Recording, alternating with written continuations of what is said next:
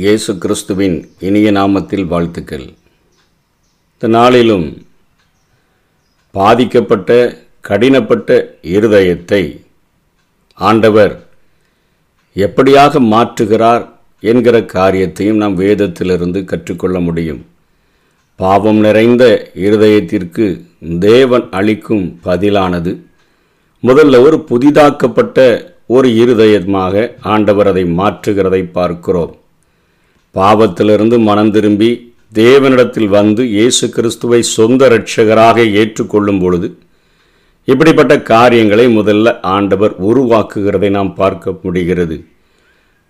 புதிதாக்கப்படுதல் என்கிற ஒரு காரியமானது முதல்ல நம்முடைய இருதயத்தில் நிகழக்கூடியதாக இருக்கிறது.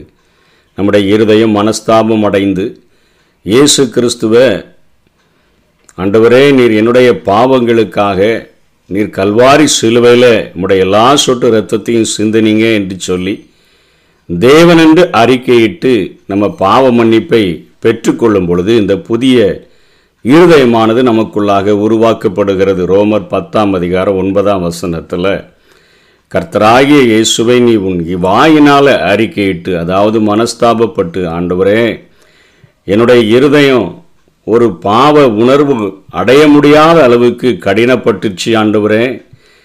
நான் பரிசுத்தமாய் வாழ்கிறதற்கு உங்களுடைய இரத்தத்தினால் மாத்திரம்தான் முடியும் என்பதை வாயினால் அறிக்கையிட்டு தேவன் அவரை மறித்தோரிலிருந்து எழுப்பினார் என்று நீ உன்னுடைய இருதயத்தில் விசுவாசித்தால் ரட்சிக்கப்படுவாய் என்று சொல்லி ரோமருக்கு பவுல் எழுதுகிறார். புதிய இருதயத்தை அவங்க தேவனிடத்திலிருந்து பெறுகிறாங்க.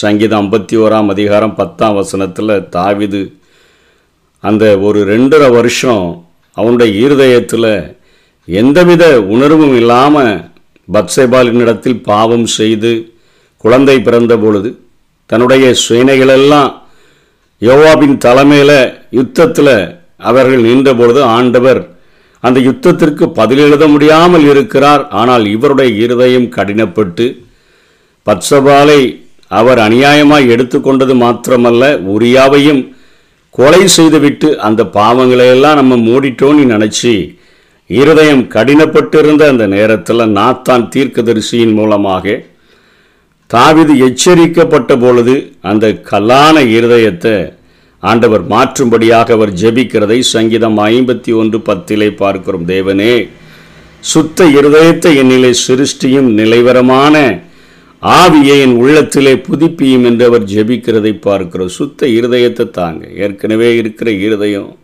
கல்லாகி போச்சு ஆண்டவரே என்று சொல்லி அவர் ஜெபிக்கிறார். ஒருவேளை இன்னைக்கு நம்முடைய இருதயம் கெட்டு போச்சு அப்படின்னு சொன்னால் இன்னைக்கு நிறையா கொழுப்புகள் அடைச்சிருச்சுன்னு சொன்னால் இன்றைக்கு உலக பிரகாரமாக பைபாஸ் சர்ஜரி என்றெல்லாம் சொல்லி நம்முடைய இருதயத்தை அவங்க ரெடி பண்ணுறாங்க ஆனால் ஆண்டவர் பாவம் செய்து செய்து மறத்து போன இருதயத்தை ஆண்டவர் சுத்த இருதயமாக அவரால் மாற்ற முடியும் என்பதை வேதம் காட்டுகிறது.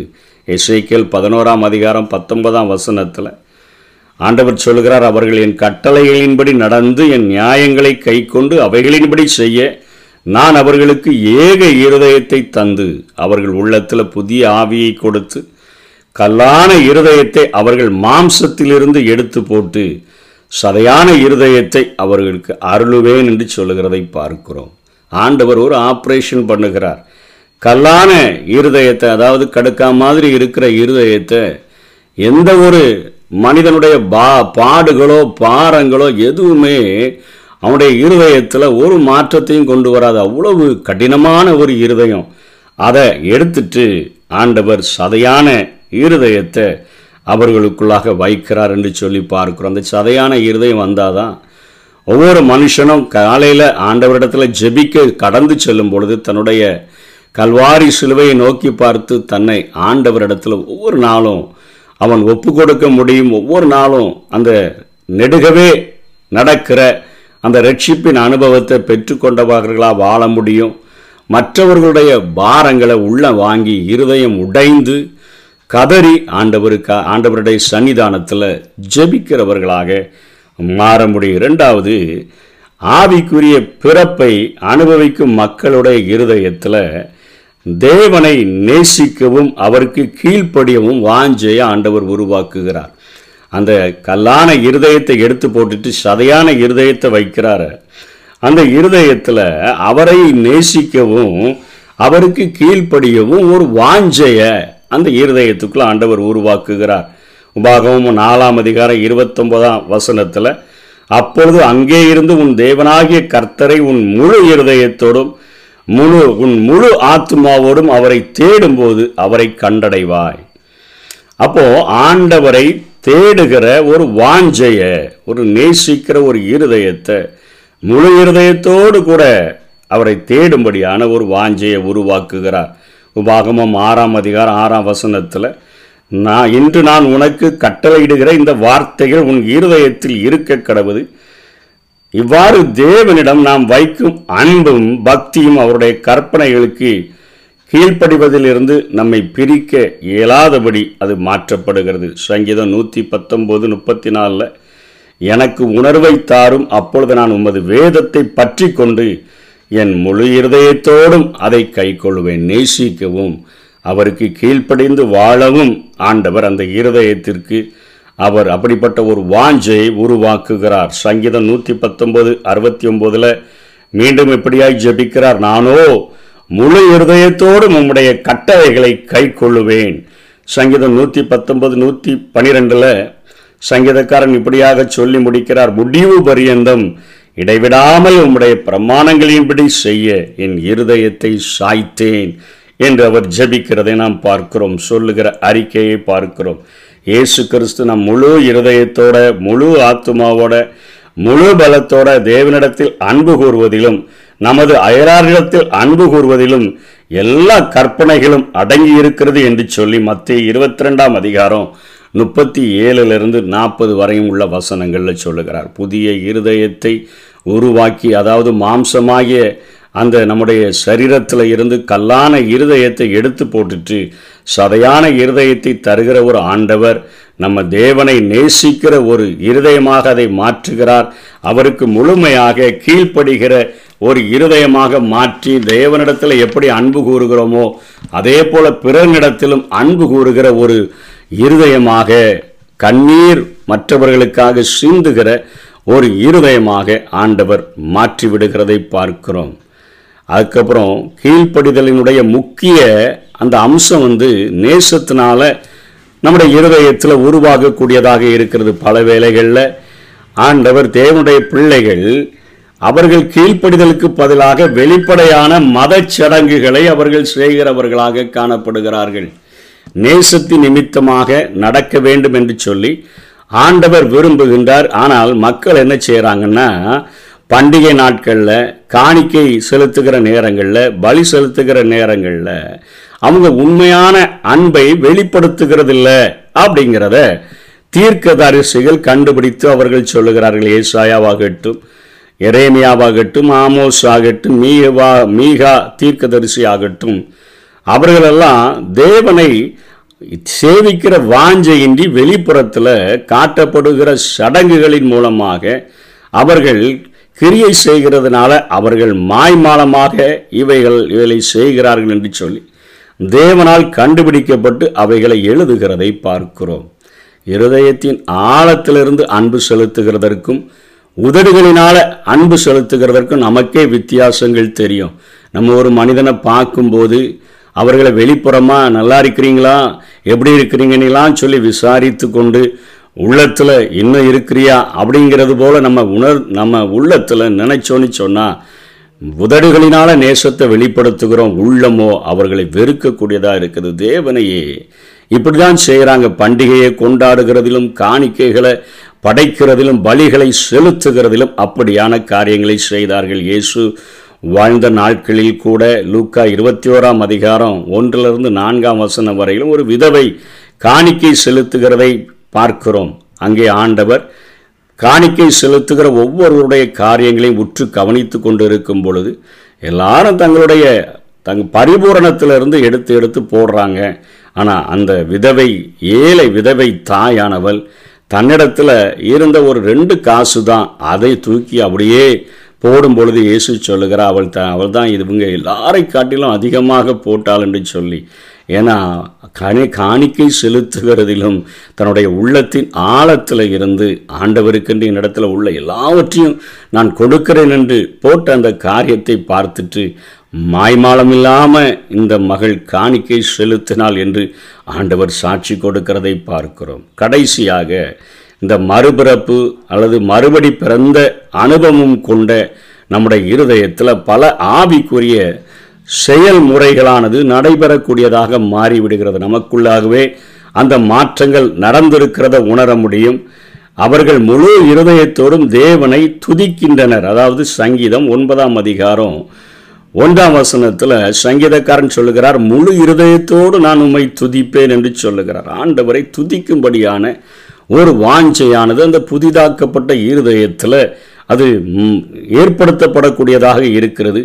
இருதயத்தில் தியானிக்கக்கூடியவர்களாக நம்ம மாறிவிடுகிறோம். சங்கீதம் பத்தொன்பதாம் அதிகாரம் பதினாலாம் வசனத்தின் பின்பகுதியில் என் இருதயத்தின் தியானம் உமது சமூகத்தில் பிரீதியாக இருப்பதாக அப்படின்னு சொல்லி பார்க்கிறோம். இருதயத்தில் இருந்து நம்ம தேவனிடத்தில் கதறுகிறவர்களாக மாறிவிடுகிறோம். சங்கீதம் எண்பத்தி நான்கு ரெண்டில் என் இருதயமும் என் மாம்சமும் ஜீவனுள்ள தேவனை நோக்கி கெம்பீர சத்தமிடுகிறது என்று சொல்லி பார்க்கிறோம். அதே போல முழு இருதயத்தோடும் கர்த்தரை தேடுகின்றனர். சங்கீதம் நூற்றி பத்தொம்போது ரெண்டாம் வசனத்திலையும் பத்தாம் வசனத்திலையும் நம்ம பார்க்க முடியும். ரெண்டாம் வசனத்தில் முழு இருதயத்தோடும் தேடுகிறவர்கள் பாக்கியவான்கள் பத்தாம் வசனத்தில் நான் முழு இருதயத்தோடும் உம்மை தேடுகிறேன் என்று பார்க்கிறோம். இருதயத்தில் தேவனுடைய வார்த்தையை பதித்து வைக்கிறவர்களாக மாறிவிடுகிறோம். அதாவது ஜபிக்கிற ஒரு வாஞ்சையும் உருவாகி விடுகிறது அது இருதயத்தின் ஆழத்தில் இருந்து கடமைக்காக அல்ல நேசத்து நிமித்தமாக அவரை தேட வேண்டும் என்கிற வாஞ்சையும் அவருடைய வாசனது வா வார்த்தைகளின் மேல ஒரு தீராத தாகமும் நமக்குள்ள உருவாகி விடுகிறதையும் நாம் காண முடியும். இருதயத்தில் வார்த்தையை பதித்து வைக்கக்கூடிய ஒரு அனுபவம். சங்கீதம் நூற்றி பத்தொம்போது பதினோராம் வசனத்திலையும் பாகமம் ஆறு ஆறுலையும் நம்ம பார்க்க முடியும். அதே போல முழு இருதயத்தோடும் தேவனை நம்புகிறவர்களாக நாம் மாறிவிட முடியும். நீதிமொழிகள் மூன்று அஞ்சில் சொல்லப்பட்டபடி உன் சுய புத்தியின் மேலே சாராமல் முழு இருதயத்தோடும் கர்த்தரில் நம்பிக்கையாயிருந்து இருதயத்தில் ஊற்றப்பட்ட தேவ அன்பை அனுபவிக்கிறவர்களாக நாம் மாறிவிடுகிறோம். ரோமர் ஐந்தாம் அதிகாரம் ஐந்தாம் வசனத்தில் பரிசுத்த ஆவியினால தேவ அன்பு நம்முடைய இருதயங்களில் அது ஊற்றப்படுகிறது. அது அப்படியே நம்முடைய இருதயத்தை தேவ அன்பானது நிரப்பிக்கொண்டே இருக்கிறது என்கிற காரியத்தை நாம் பார்க்கிறோம். கடைசியாக இருதயத்தில் தேவனை பாடுகிறவர்களாக ஏழு எபேசியர் ஐந்தாம் அதிகாரம் பத்தொன்பதாம் வசனத்தில் சொல்லுகிறார் உங்கள் இருதயத்தில் கர்த்தரை பாடி கீர்த்தனம் பண்ணி உதடல பாடுற பாட்டு வேற. நம்ம ஒவ்வொரு நாளும் இருதயத்தின் ஆழத்தில் இருந்து உணர்ந்து என்னுடைய வாழ்க்கையில் இப்படிப்பட்ட நன்மைகளை செய்தீரே என்று பாடுகிற பாடலை பாடும் பொழுது அது இருதயத்திலிருந்து கர்த்தரை பாடுகிற பாடலாக மாறிவிடுகிறது. நம்முடைய வாழ்க்கையின் ஆண்டவர் செய்த நன்மைகளை உணர்ந்து ஆண்டவருடைய சமூகத்தில் புதுப்பாட்டை பாடுகிறவர்களாக இருதயத்திலிருந்து பாடுகிறவர்களாக காணப்பட வேண்டும் என்று எபேசியருக்கும் கொலேசியருக்கு சொல்கிறார் உங்கள் இருதயத்தில் கர்த்தரை பக்தியுடன் பாடி கொலோசியர் மூன்று பதினாறில் இப்படிப்பட்ட அனுபவங்கள் புதிதாக்கப்பட்ட ஒரு இருதயத்தை ஆண்டவர் தருகிறவர் மாத்திரமல்ல அந்த இருதயத்தில் ஆண்டவர் ஒரு அன்பையும் கீழ்ப்படிதலையும் உருவாக்குகிறவராக ஆண்டவர் கீழ்ப்படிதலினுடைய ஒரு முக்கிய அம்சமே நேசம். அந்த நேசத்தை நம்முடைய இருதயத்தில் உருவாக்குகிறவராக மறுபடி பிறந்த அனுபவம் கொண்ட விசுவாசிகளுடைய இருதயத்தில் பல ஆவிக்குரிய செயல்முறைகள் நடைபெறுகின்றன என்கிற காரியத்தையும் இந்த வேதத்தில் எழுதி வைத்து நமக்குள்ளாக ஒரு புதிய ஒரு இருதயத்தை தந்து இப்படிப்பட்ட மனிதர்களாக ஆண்டவர் நாம் வாழ வேண்டும் என்று சொல்லி விரும்புகிறார். அதற்கு நம்முடைய இருதயத்தை ஆண்டவுடைய சன்னிதானத்தில் கிழித்து உங் நீங்கள் உங்கள் வஸ்திரங்களை அல்ல உங்கள் இருதயங்களை கிழித்து உங்கள் தேவனாகிய கர்த்தரிடத்தில் திரும்புங்கள் என்று சொல்லுகிற அந்த வார்த்தையின்படி ஆண்டவுடைய சன்னிதானத்தில் ஒப்பு கொடுத்து வாழுவோம். கர்த்தர் தாமே நம்மை ஆசீர்வதிப்பாராக. ஆமேன். பூவுலக சப்தமும் என் மாம்ச சப்தமும் இணைந்து ஓலிக்குதே பூவுலக பூவுலக சப்தமும் என் மாம்ச சப்தமும் இணைந்து ஓலிக்குதே ஆனால் மெல்லியவும் சப்தம் தெளிவாக கேட்டிட என் செவியை திறந்திடுமே. மெல்லியவும் சப்தம் தெளிவாக கேட்டிட உன் செய்யை திறந்திடுமே. இதய காதவை திறந்தேனே என் உள்ளத்தில் வாரும் இயேசு சுவாமி.